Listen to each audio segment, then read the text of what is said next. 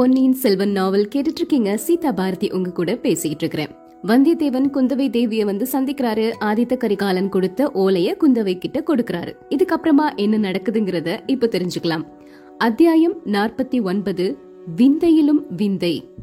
குந்தவை பிராட்டி வந்தியத்தேவன் கொடுத்த அந்த ஓலையை பெற்றுக்கொண்டு அதை படிக்க தொடங்குறாங்க. படிச்சதுக்கு அப்புறமா வந்தியத்தேவனை பார்த்து ஓலைய கொடுத்துட்டீங்க. இனி என்ன செய்யறதா உத்தேசம்? அப்படின்னு கேக்குறாங்க.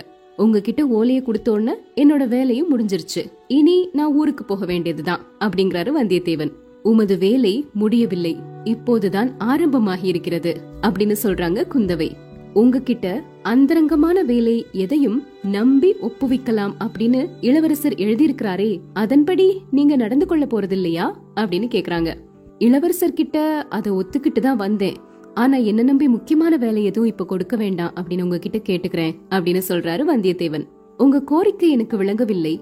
ஒன்றை ஒப்புக்கொண்ட பிறகு பின்வாங்குவதுதான் வானர் குலத்தின் மரபா அப்படின்னு கேக்குறாங்க. பழம்பெருமை பேசுவது வானர் குலத்தின் மரபு அன்று.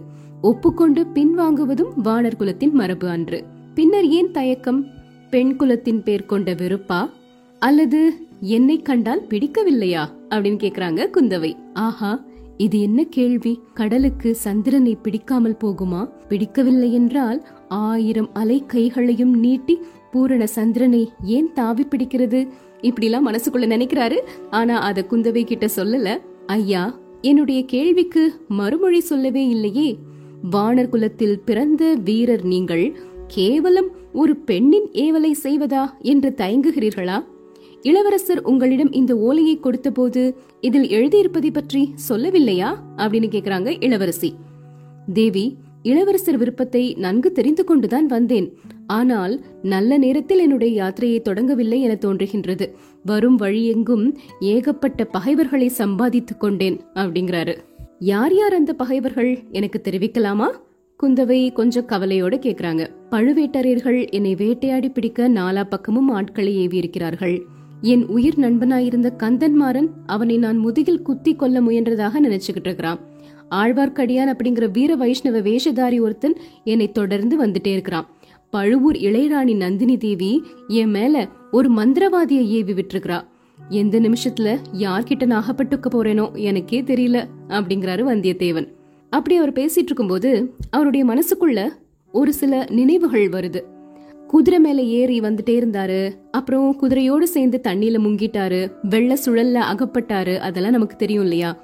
அதுக்கப்புறமா அவர் என்ன பண்ணினாரு அப்படின்னு பாத்தீங்கன்னா பகல் நேரத்துல பிரயாணம் செய்யறது அபாயம் அப்படின்னு நினைச்சு மூங்கில் காடுகள்லயும் வாழை தோப்புகள்லயும் பொழுது போக்கிட்டே இருக்கிறாரு. வெள்ளத்துல இருந்து முங்கி எந்திரிச்சதுக்கு அப்புறமா.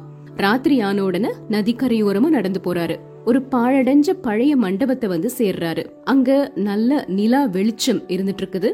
வெளிச்சமா இருந்த பகுதியை கடந்து இருட்டா இருந்த பகுதிக்கு வந்து சேர்ந்துட்டாரு வந்தியத்தேவன். வந்து தூங்க ஆரம்பிச்சிட்டாரு. கண்ணை நல்லா சுத்திட்டு தூக்கம் வந்த சமயத்துல ஆந்தையினுடைய அகோரமான குரல் கேட்டது. அந்த குரல் இதுக்கு முன்னாடி எப்பவோ கேட்ட மாதிரி வந்தியத்தேவனுக்கு தோணுச்சு. பழுவூர் இளையராணியோட லதா மண்டபத்துல பேசிக்கிட்டு இருக்கும்போது இதே மாதிரி ஆந்தை குரல் கேட்டுதே அப்படிங்கறது ஞாபகத்துக்கு வருது. உடனே தூக்கம் கலைஞ்சிருச்சு எந்திரிச்சு உட்கார்ந்துருக்கிறாரு. வெளியே போயிடலாமா அப்படின்னு நினைச்சு ரெண்டு அடி எடுத்து வைக்கிறாரு. அப்போ வெளியே இருந்து யாரோ உள்ள வரக்கூடிய காலடி சப்தம் கேக்குது. ஒரு தூணுடைய மறைவுல நின்னுக்கிட்டாரு. நடந்து வரக்கூடிய ஆள் யாரு அப்படிங்கறது லேசா தெரிய வருது. பழுவூர் ராணிய பாக்குறதுக்காக ஒரு மந்திரவாதி வந்தாரு இல்லையா? அவர் தான் இப்ப நடந்து வர்றாரு. மந்திரவாதி இங்க வரும் பொழுது இருட்டா இருக்கிறதுனால கண்டிப்பா நம்ம நிக்கிறது தெரியாது. தாண்டி அங்க போயிருவாரு அப்படின்னு நினைச்சு அந்த தூணுக்கு பின்னாடி வந்தியத்தேவன் நின்னுட்டே இருக்கிறாரு. ஆனா அந்த மந்திரவாதி பூனை மாதிரி நடந்து நடந்து வந்து வந்தியத்தேவன் நிக்கக்கூடிய தூண் பக்கத்துல வந்து ஒரு கோரமான குரல்ல கூச்சல் போட்டுட்டு வந்தியத்தேவனுடைய கழுத்தை ஒரு கைனால பிடிச்சு அப்படியே நெரிச்சிட்டாரு. எடு அந்த பனை லட்சணை மோதிரத்தை. கொடுக்க போறியா இல்லையா? இல்லைன்னா உன்னோட கழுத்தை நெரிச்சு கொன்னுருவேன் அப்படின்னு சொல்லி கத்துறாரு. வந்தியத்தேவனுடைய கழுத்து அப்படியே முறிஞ்சிரும் போல இருந்துச்சு. கண் விழிகள் எல்லாம் பிதுங்கி வெளியே வந்துடுற மாதிரி இருந்தது. மூச்சு திணற ஆரம்பிச்சிருச்சு. ஆனாலும் மனசை திடப்படுத்திட்டு பழைய தூணை அந்த கைனால இருத்தி பிடிச்சிட்டு காலை தூக்கி ஒரு உத விட்டுட்டார் அந்த மந்திரவாதி மேல. மந்திரவாதி சத்தம் போட்டுட்டே கீழே விழுறாரு. அந்த சமயத்துல அந்த பழைய தூண் சரிஞ்சு விழுந்துருச்சு. அப்ப எப்படி வேகமா மிதிச்சிருப்பாரு அப்படிங்கறத பாருங்க. மேல கூரையில இருந்து பொல பொல பொலன்னு கற்கள் எல்லாம் விழுந்துருச்சு. வவ்வால் ஒன்று படபட படன்னு சிறகை அடித்து கொண்டு வெளியே போயிருச்சு. உடனே வந்தியத்தேவனும் வெளியே வேகமா ஓடிட்டாரு. பின்னாடி யாருமே வரல அப்படிங்கறது நிச்சயமானதுக்கு அப்புறம் தான் கொஞ்ச தூரம் தள்ளி போய் நிக்கிறாரு. அந்த இரவு அனுபவத்தை நினைச்ச உடனே இப்ப கூட உடம்பெல்லாம் கிடுகிடுன்னு நடுங்குற மாதிரி இருந்தது. இப்படி அவர் யோசிச்சுக்கிட்டு இருக்கும்போது குந்தவை தேவி திரும்ப கேக்குறாங்க ஐயா காஞ்சியிலிருந்து தாங்கள் புறப்பட்டு எவ்வளவு நாள் ஆயிற்று அப்படின்னு. இந்த குரலை கேட்டதுக்கு அப்புறம் தான் அவர் சுயநினைவுக்கே வர்றாரு. தேவி ஒரு வாரமும் ஒரு நாளும் ஆயிற்று அப்படிங்கிறாரு. இதற்குள் இத்தனை பகைவர்களை நீ சம்பாதித்துக் கொண்டது விந்தையிலும் விந்தைதான். இவ்வளவு அதிசயமான காரியத்தை எப்படி சாதித்தீர்? அதுவா? அது பெரிய கதை தேவி அப்படிங்கிறாரு. பெரிய கதையாக இருந்தாலும் பாதகம் இல்லை சொல்லுங்கள். அந்த விவரத்தை தெரிந்து கொண்ட பிறகுதான் உங்களுக்கு நான் இட வேண்டிய பணியை இட முடியும் அப்படின்னு சொல்றாங்க. உடனே ஈசான சிவபட்டரை பார்த்து இந்த படகு ஓட்டிட்டு வந்தாரே ஒருத்தர் அவர் எப்படி? அப்படின்னு கேக்குறாங்க. அவருக்கு ரெண்டு காதுகளுமே கேட்காது வாய் பேசவும் முடியாது அப்படின்னு அந்த ஈசான சிவபட்டர் சொல்றாரு. அப்போ ஒரு குழப்பமும் இல்ல நம்ம இந்த படகுலே போகலாம் அப்படின்னு அந்த படகுல வந்தியத்தேவனும் குந்தவையும் ஏறிக்கிறாங்க.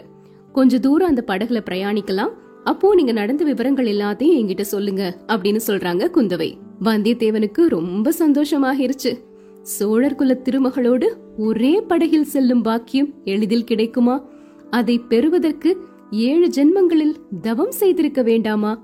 படகுல ஏறினதுக்கு அப்புறமா எவ்வளோ தூரம் முடியுமோ அவ்வளோ தூரம் கதையை நீட்டி வளர்த்தி சொல்லிட்டே இருக்கணும். சுருக்கமா முடிச்சிடக்கூடாது. கஷ்டப்பட்டு கிடைச்ச பாக்கியத்தை எளிதில் கை நழுவ விட்டு விடலாமா அப்படின்னு சொல்லிட்டு அவருடைய கதையை சொல்றதுக்காக ஆரம்பிக்கிறாரு. கடம்பூர் சம்புவரையர் மாளிகையில நடந்ததை சொல்ல தொடங்கி ஒவ்வொரு விஷயத்தையும் சொல்றாரு. கேட்ட உடனே குந்தவைக்கு ரொம்ப பரபரப்பு அதிகமாகிருச்சு. அப்புறம் என்னாச்சு? அப்புறம் என்னாச்சு? அப்படின்னு கேட்டுட்டே வர்றாங்க. கொஞ்ச நேரம் ஆன உடனே கதை முடிஞ்சிருச்சு. எவ்வளோ பெரிய கதையா இருந்தாலும் முடிவு அப்படிங்கிற ஒன்று வந்துதானே ஆகணும். கதை முடிஞ்ச உடனே படகு திரும்பவும் அந்த படித்துறைக்கு வந்து சேர்ந்துருச்சு. அது சரி இந்த ஊருக்குள்ள வந்ததுக்கு அப்புறம் உங்களுக்கு என்னாச்சு? அப்படின்னு கேக்குறாங்க. கம்சன் வேடமிட்டு தப்பித்தேன் அப்படின்னு அந்த கதையையும் சொல்ல தொடங்குறாரு. பழையாறைக்கு நான் வந்து சேர்றதுக்குள்ளேயே பழுவேட்டரையருடைய ஆட்கள் வந்திருப்பாங்க அப்படிங்கறது எனக்கு நல்லா தெரிஞ்சிருச்சு. நகரத்தினுடைய நுழைவாசல்கள் எல்லா இடத்துலயும் அவங்க காத்திருப்பாங்க. ஏதாவது ஒரு சின்ன சந்தேகம் தோன்றுனா கூட என்ன பிடிச்சிட்டு போயிருவாங்க. அவங்க கிட்ட சிக்காம பழையாறை நகருக்குள்ள எப்படி வரலாம் அப்படின்னு நான் யோசிச்சுக்கிட்டே இருக்கும்போது அரசியலாற்றங்கரை ஓரமா ஒரு நாடக கோஷ்டி வந்தது. கண்ணன் பலதேவன் கம்சன் இந்த மாதிரி வேஷக்காரர்கள் எல்லாம் வந்தாங்க. அவங்கள கம்சன் மட்டும் மரத்தினாலான ஒரு முகத்தை தரிச்சிருந்தாரு. உடனே எனக்கு ஒரு யோசனை வந்துச்சு. நாடக கோஷ்டியோட அப்படியே பேச்சு கொடுத்து கம்சன் வேஷம் போட்டுட்டு நான் ஊருக்குள்ள வந்துட்டேன். பழையாறை வீதிகளில் அந்த நாடக கோஷ்டியோடு சேர்ந்து ஆட்டம் போட்டுட்டே வந்தேன். ஆட்டம் பாட்டம் எல்லாம் முடிஞ்சதுக்கு அப்புறமா ஆதித்த கரிகாலர் சொல்லி அனுப்பிய மாதிரி வடமேற்றளி ஆலயத்துக்கு போய் ஈசான பட்டரை சந்தித்து பேசினேன். அவர் தான் இந்த கோயிலை சுற்றி இருக்கக்கூடிய இடத்துல உட்கார சொல்லி உங்ககிட்ட என்ன பத்தி அறிமுகம் செஞ்சு வச்சாரு. உங்களை சந்திக்கிறதுக்கும் இந்த வாய்ப்பை ஏற்படுத்தி கொடுத்தாரு அப்படின்னு சொல்றாரு. அப்பப்பா வெற்றி தெய்வமாகிய கொற்றவையின் கருணை இந்த சோழர் குலத்துக்கு பரிபூரணமாக இருக்கிறது அப்படின்னு சொல்றாங்க. அரசி தாங்கள் இன்னும் எந்த பணியும் எனக்கு இடவில்லையே அப்படின்னு கேக்குறாரு. இதோ உமக்கான பணி. இதுவரை உமக்கு நேர்ந்திருக்கும் அபாயங்கள் எல்லாம் ஒன்றுமில்லை என்று சொல்லக்கூடிய அளவு அபாயம் நிறைந்த வேலையை தரப்போகிறேன் அப்படின்னு சொல்றாங்க குந்தவை. வந்தியத்தேவனுக்கு கொஞ்சம் இப்போ உள்ளம் பொங்க ஆரம்பிச்சிருச்சு.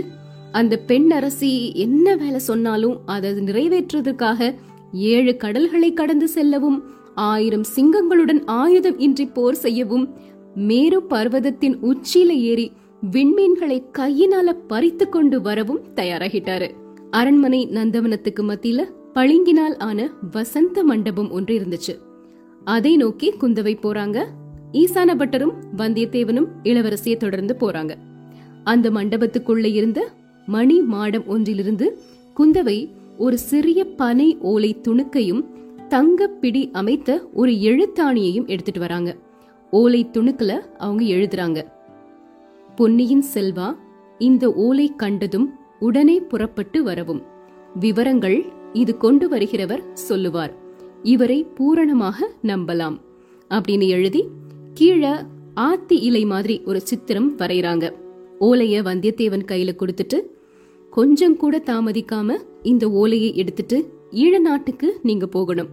இளவரசர் அருள்மொழிவர்மர் கிட்ட இத கொடுத்து அவரை கையோட அழைத்து வர வேண்டும் அப்படின்னு சொல்றாங்க குந்தவை. வந்தியத்தேவனுக்கு ஆனந்தம் அளவுக்கு அதிகமாகிருச்சு. நெடுநாளாக மனதுல இருந்த ஆசைகள்ல ஒன்று நிறைவேறிருச்சு. சோழர் குல விளக்கான இளைய பிராட்டியை பார்த்தாச்சு.